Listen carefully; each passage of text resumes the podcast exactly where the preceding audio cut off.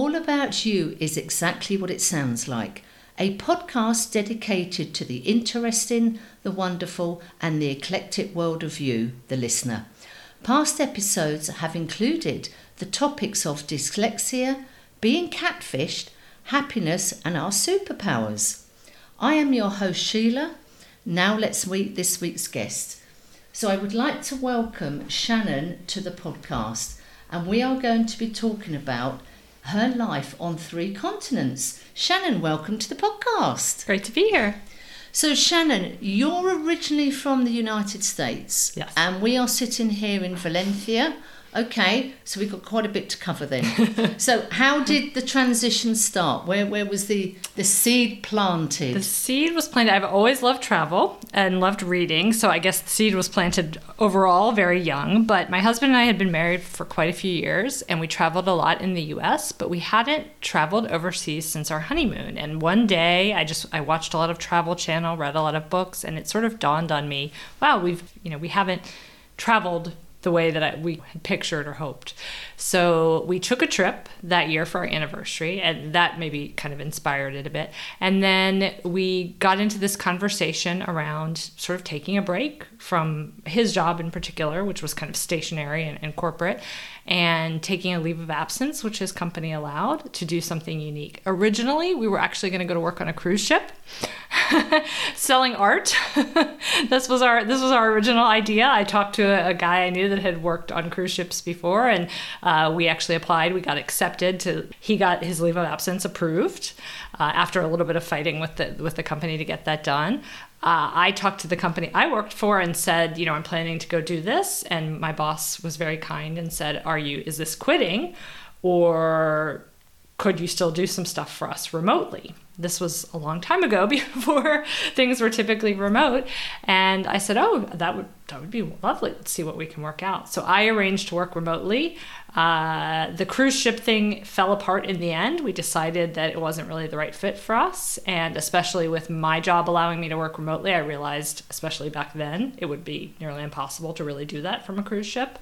So decided that instead we would do some travel. And that's kind of that's kind of where it all began. I mean, when, when are we talking? What sort of decade are we talking here? We're talking about 20 around 2010 so yeah 12 or so years ago because that's quite radical back then compared to what it is now a lot of people take time out from university mm-hmm. before they work a lot of people taking sabbatical from work mm-hmm. but yeah going back 12 years ago i mean that wasn't the norm at all shannon was it and for two of you two completely different jobs and both parties sort of saying oh well yeah it might work. We'll see.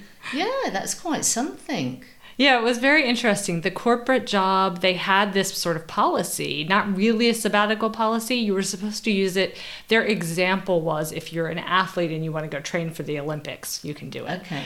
Basically, it said once in a lifetime experience. So they didn't really like the idea of my, what my husband proposed, but it kind of did work within the parameters. So he kind of went through it with them and, and got them to approve it. In my case, I was willing to risk it and not have the job at first. And I was fortunate to work very very small company, and my boss had had the opportunity to job share when she was a young mother, and had really appreciated the flexibility. So she said, you know, I'm I'm open to ideas, you know, and I had worked there for a while and built a lot of trust. I think that's a nice transition to be able to make when you know they know you well they know what you produce how you, how you do the work. Mm.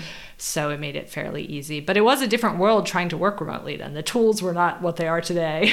So it was quite interesting. And we first traveled around the US a bit and a little bit in Canada. And then towards the end of the period of time, then we planned our Spain, uh, three months in Spain, basically, uh, because we had some Spanish skills from school, and that was kind of what landed us in Spain.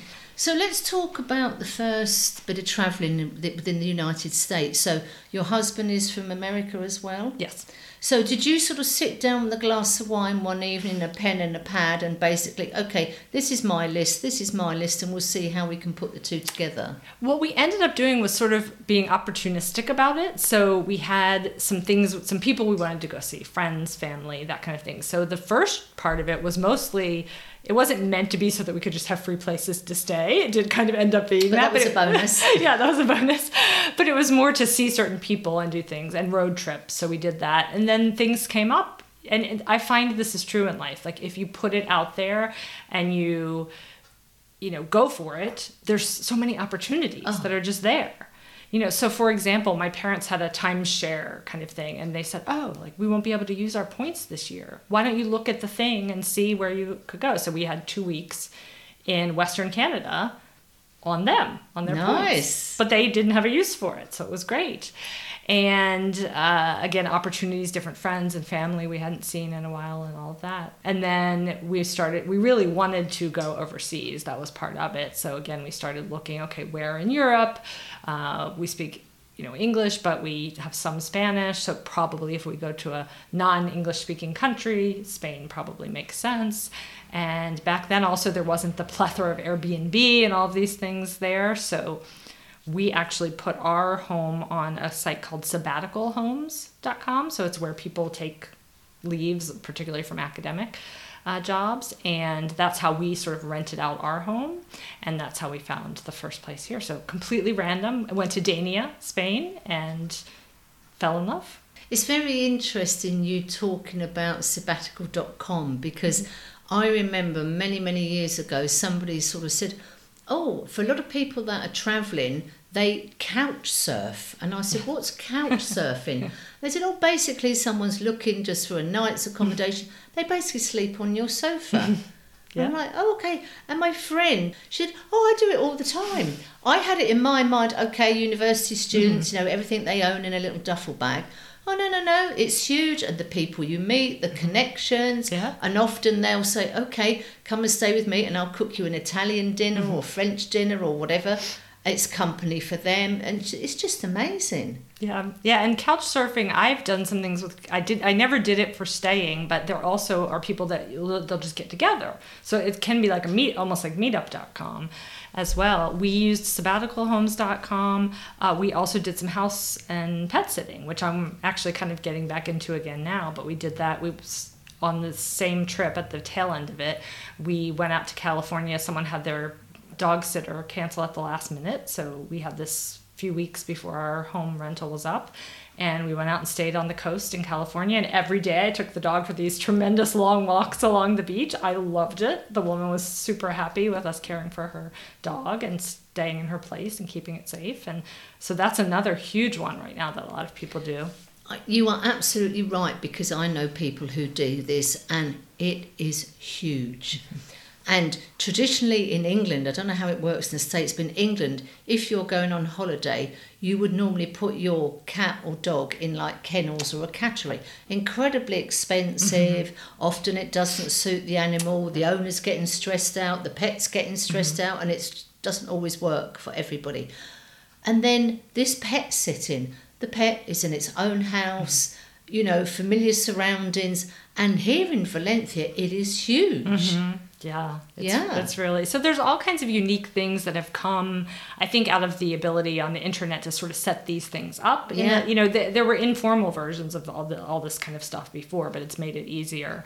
Um, so that's one. The other thing is home exchanging. We we were on a home exchange site, but because we ended up renting our place out, Sabbatical Homes had that option, but we ended up renting out. We didn't end up doing it, but that's another one that people, uh, you know, do quite frequently. If they have a place, they trade. So there's a lot of unique opportunities. Because this is the thing I always think when people say, oh, they're travelling, you know, we're doing six months around Europe or whatever they're doing, I just think, oh my God, how much money are they spending in hotels? Mm-hmm. Because my mind was not open to the house sitting, the, you know, a couple of nights with friends around. That just takes it to a whole new level. Mm-hmm. And it rather than staying in a hotel where you're just a guest in room number 401, mm-hmm. it's real people, real homes, real life. And it's a hell of a lot cheaper. Yeah. And you can reciprocate with somebody else. I mean, it just takes travelling to a whole new world, doesn't it? Definitely, yeah. And even with uh, we we tend to do apartment rentals a la Airbnb, but it could be not through that service necessarily. And so even through the sabbatical homes, when we first came here and went to Dania, you know, you have the ability, not always, sometimes they're sort of run by corporate entities, but you sometimes meet the people. Uh, still to this day on Airbnb, we just were in Galicia. We had the nicest woman, you know, that was the um, owner of the place. Um, but we're still friends with the original owner of that apartment in Dania, who we just went to visit in Dania recently. Oh, wow. uh, so you know, sometimes you develop these relationships and things that are extra special. That yeah, I mean, a hotel is a nice thing in terms of sort of being taken care of, but when you are doing more of that sort of long term travel, I find you know living in a neighborhood and in a building and being able to grocery shop and cook and sit on the terraza and you know those things, uh, I really enjoy those. I mean, for us, we did a trip last year and we actually stayed in an Airbnb in London. And it made such a difference because I could go to the English supermarket, buy all the treats we don't get here. Oh, we're going to have this for dinner, we're going to have this for breakfast. And we really enjoyed it because we sort of worked on, oh, we've had a big lunch somewhere in the city. Okay, we'll just have some fruit or mm-hmm. something very, very light in the evening and chill out, watch a bit of TV or what.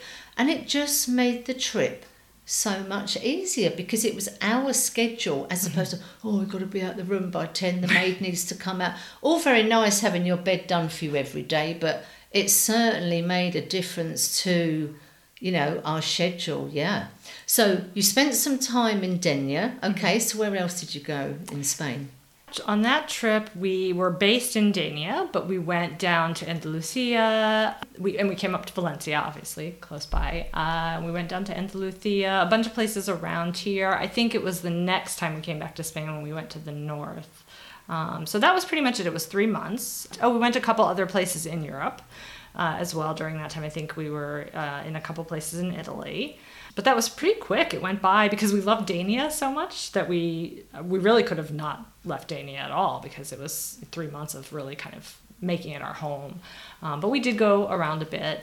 Then we returned back. We did that California house sitting, dog sitting before we went back home. And basically, I cried on the bus to the Valencia airport from Dania because I loved it so much.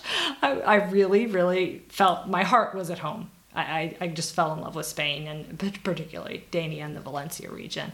And so when we went back, my husband had been working at home anyway. His company, like many big companies in the US, even at that time, had people, you know, were getting rid of office space, had people work at home. I had modified my job and could have maybe changed it back, but liked the way I was doing it, liked the freedom of not working 40, 60 hours a week. So I said, why, if we're working at home, why does home have to be in Florida in the US? Why can't home be anywhere? My husband said, Oh, yeah, that, that makes sense to me. He loved it here too. Uh, and so then we came back to Valencia. So probably, I forget exactly how much longer that was, maybe another six months or so. We came back for a second, second go around at Europe. So, what is it you like about Valencia and Denia? The light is magical here. I just it's just beautiful. I mean, you every day is beautiful. I still to this day when I take walks, I take so many pictures and people see them on Facebook and stuff and it's not I don't try to have like an Instagram that people follow or anything. I just do it because I can't resist taking the pictures. It's so beautiful. But it's the lifestyle also. You know, it's you see everyone out and about from age 0 to 100 out on the plazas, out in the terrazas it's a life lived kind of outdoors a lot and in community. And that feeling of community and that you know you probably know the concept of sobremesa in spain you know where you sit around for an hour or two after your meal and talk. I'm a talker you probably you probably know. That's good for podcasts. Yeah so i i was i felt like oh i'm i'm with my people here you know. People love to you know be social here. So just all of those things uh, loved the food uh, it's Mediterranean. It's beautiful. I mean, it just yeah, so many things about it. Because the lifestyle you have here is is just everywhere in America. You're in the car. Absolutely. Here we walk a lot. Public transport. Yeah, people do drive a lot. I don't feel Spain is based around the car like a lot of American cities. So a lot of us have a supermarket, a decent sized supermarket within walking distance, if not two. Yeah In America, you drive to these great big, big box places, you do a monthly shop, you buy a mountain of toilet rolls, a mountain of this. Whereas I go to my supermarket and I'll buy two tomatoes because that's what I need for lunch. I'll buy uh, two bananas, uh, one of this, and half a. Can I have half a cabbage? And nobody bats an eyelid. Absolutely. We we're not geared up here for the sort of the big box monthly shopping Mm-hmm. because supermarkets are closed here and a majority of the stores are closed on a Sunday.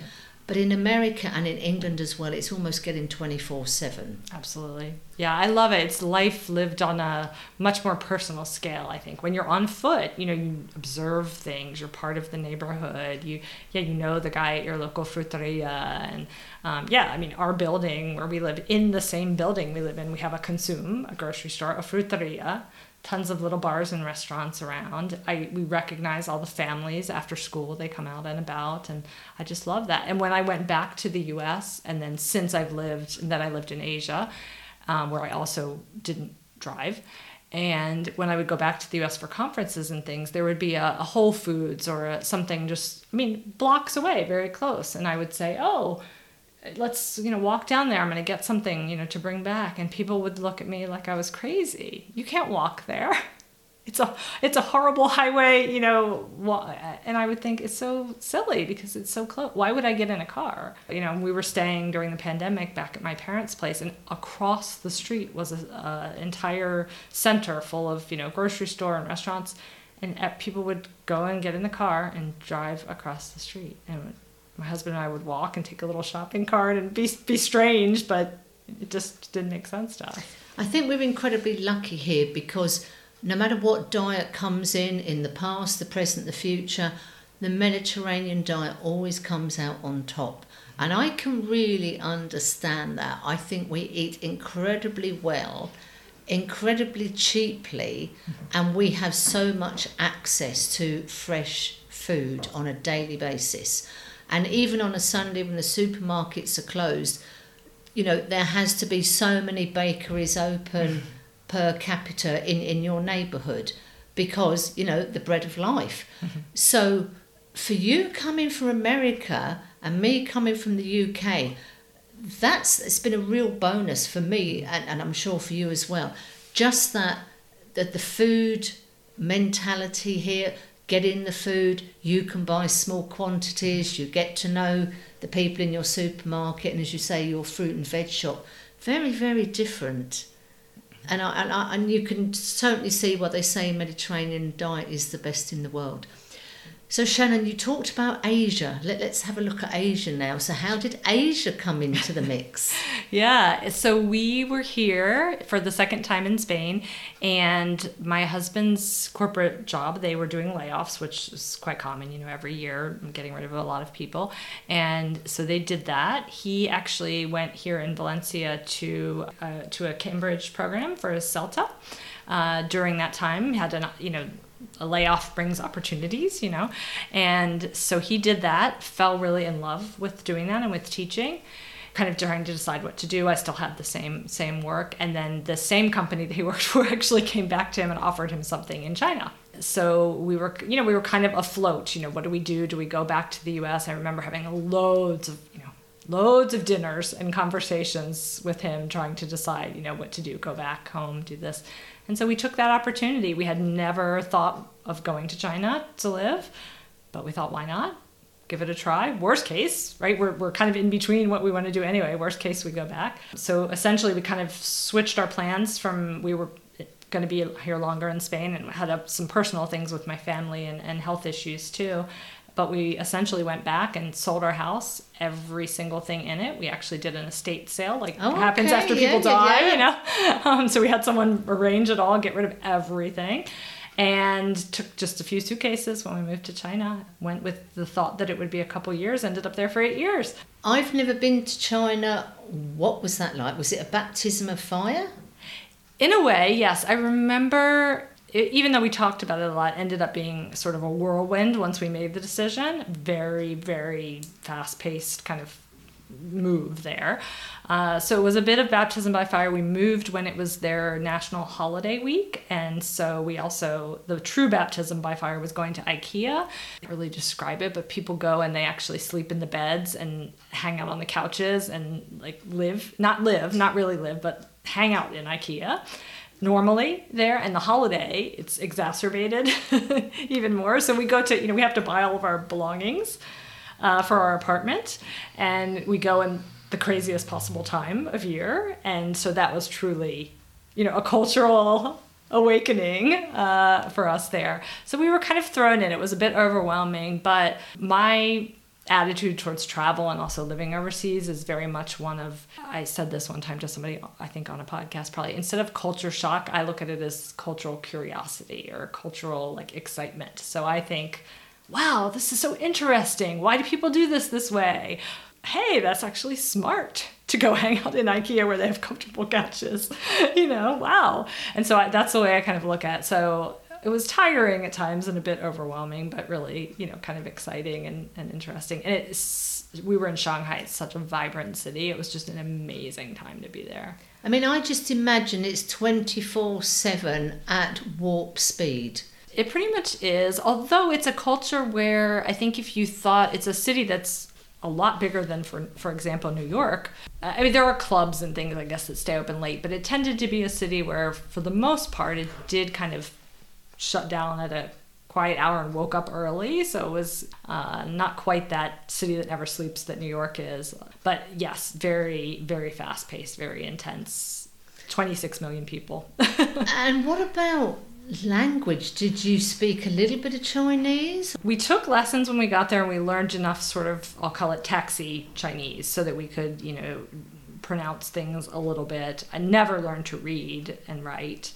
Uh, so we could get by with some of that. But fortunately, Shanghai was so international that you were able to, you know, get around and with with apps and things. Uh, I feel like in here I need to know Spanish more than I needed to know Chinese there. But to us, we said, you know, it kind of it makes like makes life exciting that you go out and you think, oh, I'm gonna win today. I'm gonna go to the bank and I'm gonna get that. I'm gonna beat the Spanish bank. You know, I'm gonna I'm gonna beat the bureaucracy or whatever. I'm gonna make it there, and I'm gonna learn something. And I feel like it keeps your brain young. I, I remember specifically in China, I we thought we would only be there a couple of years, so we did want to learn. But there were people that had been there 10, 12 something years, you know, British, American, you know, English speakers typically in, in a corporation where they worked in English and they would they didn't have any Chinese really. And I, I, you know, looked down my nose at them. Oh, how could you uh, be somewhere, you know? And I do think it's important to learn language. But then I was there eight years, and over time, I adapted to being able to manage my life. And I kept thinking I'm not going to stay here forever. So I kind of dropped the ball on it. So it does happen. So I've learned also not to be so judgmental of other people. Yeah. yeah.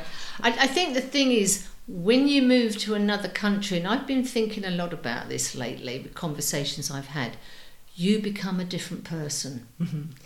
You have to literally hold your head up high, push those shoulders back, tie on those shoelaces because it can get a bit bumpy sometimes, and you do become a different person mm-hmm. because everything is different. It's not just the language, it's the traditions, the mm-hmm. culture. You know, we eat at different times here. I remember yes. the first three months when we moved here we were just hungry because we couldn't hang out till two o'clock for lunch yeah. when I'd used to be having lunch at 12 o'clock in the office. Yes. So meal times was a huge thing, but it's getting used to, particularly the Spanish, clock calendar. What, what's it like in America? Are you by the hour, by the calendar? I, th- I mean, people definitely are more by the yeah by the what the weather is like more yeah you see people in all different kinds of stuff but i definitely think less most places probably less bundled up, you know, than than what you would see here. And which I'm cold natured, so I get along well. Again, like I feel like I was misplaced, you know, that I should have been in born in Valencia or something, because the the talking, the the lifestyle, the, the bundling up in the. Um, but yeah, I think in the U.S. also because we drive so much, things are so different because we're not out in the weather as much. You know, I think here I, I, think in the world it changed a bit during the pandemic because more people started eating outside and things but here it's always been that way. So yeah. people are used to oh well it's winter but i'll i'll sit down on a terrace dress warmly sit under a heater. You know it's still sunny and and, and nice and they people enjoy that fresh air. So yeah just very different so if we go back to China then, what is one of the things that you didn't expect? I mean, you know communication is going to be a problem, finding your way around, all those things wherever you go. But what's one thing and you went, oh my God, I didn't even consider this or that or this could be a problem? I guess, I mean, there were so many little things um, with culture, just like you mentioned here, meal times and things. So, like that IKEA example is one. When we first moved there, there was a very interesting cultural dynamic, even amongst people in China, with like with things changing, right? So, one of the things was, you know, a lot of people would go in and again, you know people just people judge you know on the face value. So they would say there was a big a fairly big thing of people spitting for example.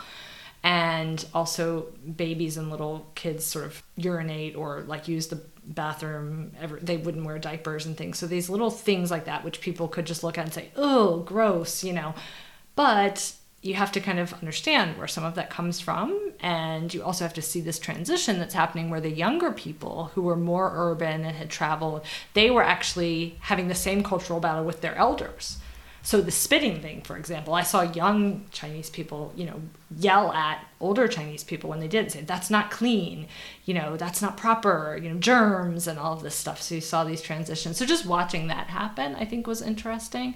And also learning there's so many preconceived notions about China and it's more about the Chinese government than Chinese people. And so separating those two things out but I would say that I mean there's some challenges there for sure, and that actually was kind of getting I would say worse as we were over there. But just understanding the, the absolute friends and the kindness of Chinese people. Again, I think there's you know it's like every culture we have these you know we have the like the ugly American tourists, the ugly British tourists, you know the people that you know go and give a bad reputation, and especially within Asia there would be uh, that same thing with Chinese tourists traveling, where they would get a bad reputation for pushing or doing things like this. But if you really, if you got to know the people, they were so kind and so helpful. So that was also just a lovely thing to experience. So so much, but also just how completely unknowable it still is as a place and culture to me even after eight years and i learned i tried to really absorb as much as i could but do i fully understand everything no i can't say I mean, the education you get of living in another country, I think is phenomenal. And I would really, really suggest to anybody, if they can, and it's a lot easier now in a global environment with companies to maybe do a year in another country, mm-hmm. even if it's a year in Europe, get that experience of living in another country. The education you get and personal growth because you've got to be a different person if you're going to do that. It's just phenomenal. I've always said travel is the best education there mm. but to actually sort of put yourself in another country and just try and live there, even if it's like just six months. Yeah. If you get the opportunity, absolutely give it a go.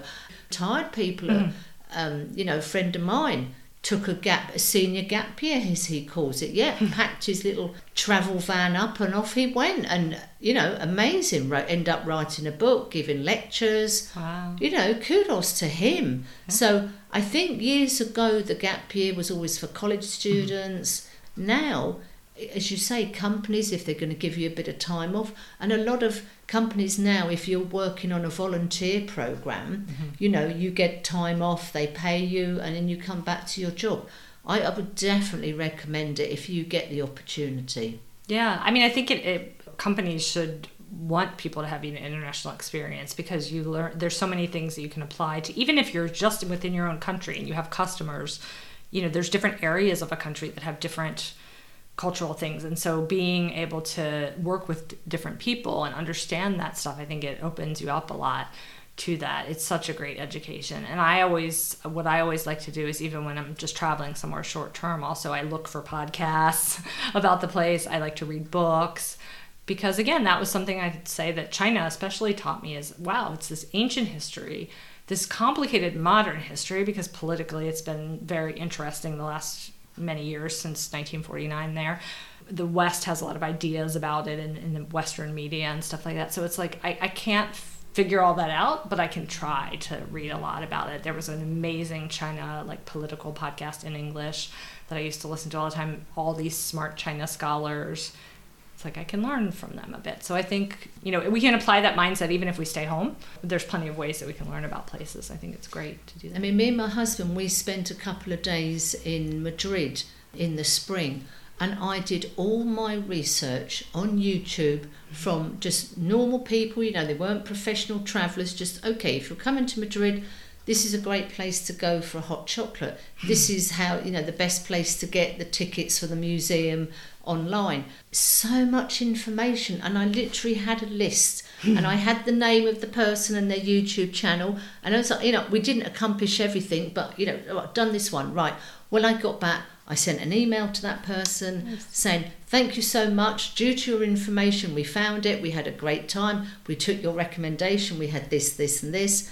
And that's, that's just fantastic. And I love the way that normal people are just going about with their mobile phone and a microphone, walking around and doing these incredibly informative and very, very professional. Mm-hmm videos that they put up on YouTube completely free mm-hmm. and for research because it's nice to get the locals doing it about their city or their town, where to go, what not to do, this what happens on a Wednesday, don't go there on a Thursday morning.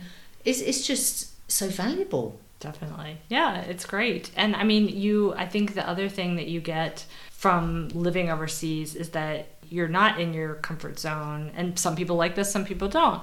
I find it's been really helpful in there was a whole discussion and I run this thing called Podcast Brunch Club. One year the theme was about friendship and friendship as an adult. And it was talking about making new friends. And so many people talked about the struggle and how do you do it. Well, I said, "Oh, as foreigners living in foreign countries, we get a constant education in that. I mean, you could not do it and it could be a struggle and for you but you kind of have to you kind of have to continually you know in shanghai we had people coming and going all the time so you had to learn to use Meetup. You had to learn to put yourself out there and go to these things. How how do you make friends as an adult? And I think that's a really valuable skill that I see people even if they stay in the same place forever, there maybe things change, their friends change, they but they don't know how to go about it. And you wouldn't.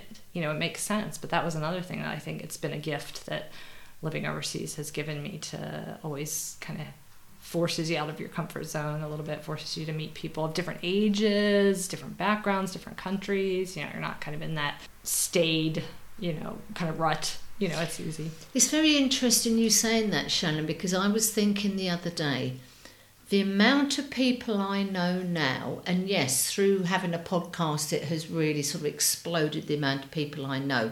But even if I took the podcast out of that equation, the people I know, whether I class them as friends, acquaintances, or whatever, I don't particularly want to put them in boxes, but the amount of people I know through various activities, groups, you go to this restaurant, you get to know these people, you go to this coffee shop, the amount of people I know now, whereas if I would still be living my same life in the UK, and there was nothing wrong with that, but the amount of people it, it's just off the scale compared to in the UK and here. Do you think that is because we have to work harder at building relationships or we put ourselves more out there? Yeah, I think it's a combination of sort of necessity because you're not you don't have that automatic group. You know that when you have that and you're at home, it's kind of it's almost looked at as odd. Why would i when i lived in the same place why would i go on meetup.com and go, yeah. unless you have a very specialized interest people exactly. would think it's kind of strange. Why do you but when you're living in a, a foreign place it's sort of accepted. Every people also have that commonality that common thread. You know that other people are in that same so you might really have very little in common with them. You're going to find the ones you have stuff in common with but you go to a, a meetup or a group. What you all have in common is that you're all not in your home country in your home place. So it gives that that common thread initially. So it's a little bit that and then also maybe also the nature of people that are willing to do that. There's something in that that you have a curiosity you have to, to keep doing that. I mean you might go from for necessity originally but if you if you stay living in a different place it's probably because you have some of that that curiosity and that openness I think that's that's very interesting. The curiosity and the openness. I, I think that is definitely the way to look at it. We've talked about Europe. We've talked about your travels in Spain. We've talked about your time in China. Is there anything on the list coming up in the future? we I really love Valencia in Spain, so I feel like this is the intention is for this to be the home base as long as Spain will keep having us. You know, we, we're ter- temporary residents, so we always have to renew that. We're doing that right now, um, but as long as Spain will have us, I think it will be. But we are we are spending more sort of longer chunks of time in different places, whether it even be within Spain. So we were in Galicia for two weeks in August. So August tends to be a little horrible in Valencia weather-wise. So I imagine us staying maybe outside of Valencia most Augusts. We tend to go away in March because the Big Fallas festival is here and it's a little difficult for to live through that. So uh, what I'm seeing is sort of being that, you know, going away for these chunks of time mm-hmm. kind of thing. I would love to travel more in South America because that's somewhere I haven't experienced. I don't necessarily think I would live there, but I can see going there for longer periods as well. I don't think I would go back to live in Asia now because I tr- we tr- we travel to almost every country in East Asia at least. Don't I feel like I'm you know I've covered that for the most part, but there's so much of Europe I still haven't seen. So I mean Europe, my I mean, I have a long list, and there's so much more here. Even within Spain, I keep going to all these different cities in Spain. I've checked off a lot this year, but I mean, it's the list continues on. I mean, there's gems all over. We're very much the same because, for those that don't know, in Valencia in March we have a week called Fallas, and it's a celebration of spring if you live here, a lot of people will move out because a lot of people come to it. It's fireworks, it's fire, it's noisy, it's just crazy. We're the same. We generally will do one day of fire, go and see the monument, see a fireworks display, and we go. Mm-hmm. Because March is a great time to travel within Spain, depending mm-hmm. on where you go. It's low season, yep. the kids are in school, hotels are cheap, we've got no tourists. It's a great time, and that's what we do. We sort of do sort of four day trips around Spain, mm-hmm. and it's incredibly easy on public transport. Mm-hmm. I mean, mm-hmm. the trains here are just fantastic. Um, if you take a flight, generally you can get this what two euro fifty bus from the airport into the city. Mm-hmm. So I think there's an awful lot of Spain we would like discover. Quite lucky living in Europe that it's quite easy to get to an awful lot of places. Yeah. Yeah, it's wonderful. So there's so much more. So right now, that's kind of the immediate you know, thing is is kind of staying here, and I don't know for sure if we'll stay in the Valencia city long term or maybe go a little bit outside, but somewhere again accessible by public transport and lots more to explore. So we'll see. And I would like to get back to Asia. I Actually, didn't have a planned uh, leave. It was totally pandemic forced, I guess you could call it. So I feel like there's some loose ends, you know, that I'd love to kind of wrap up there at some point. Um, but for now, there's so much in Europe and Spain. Just, I mean, even Valencia province, you know, there was a period of time where we couldn't leave the province, yeah, yeah, you know, yeah. in 2020. There's so many little towns and beautiful things, mountains, nature. I mean, it's just, it's lovely. So sometimes it's nice when you get forced into that, you know, local travel and you start to discover more of your region. One last question, Shannon. So, as a citizen of the world, where do you call home? That is a really good question. I tend to say where I am living at the moment. So for me, Valencia is home. Because even in the US, we lived so many places. So I don't feel connected back to it. So my parents are now in a place which wasn't where I grew up. My brother's kind of near where I grew up. So there's not a, even an answer really within the US. So I'll say I'm originated, you know, I'm from the US, but Valencia is home now so, Shannon, thank you so much for taking us on a tour of your adventures. Thank you. Yeah, thank you. It was great. Thank you for listening. I hope you enjoyed the conversation. Please subscribe for future episodes on whatever platform you are listening to. It's free. And if you have a story to tell, please contact me on allaboutyoupodcast at yahoo.com and let's get your story told.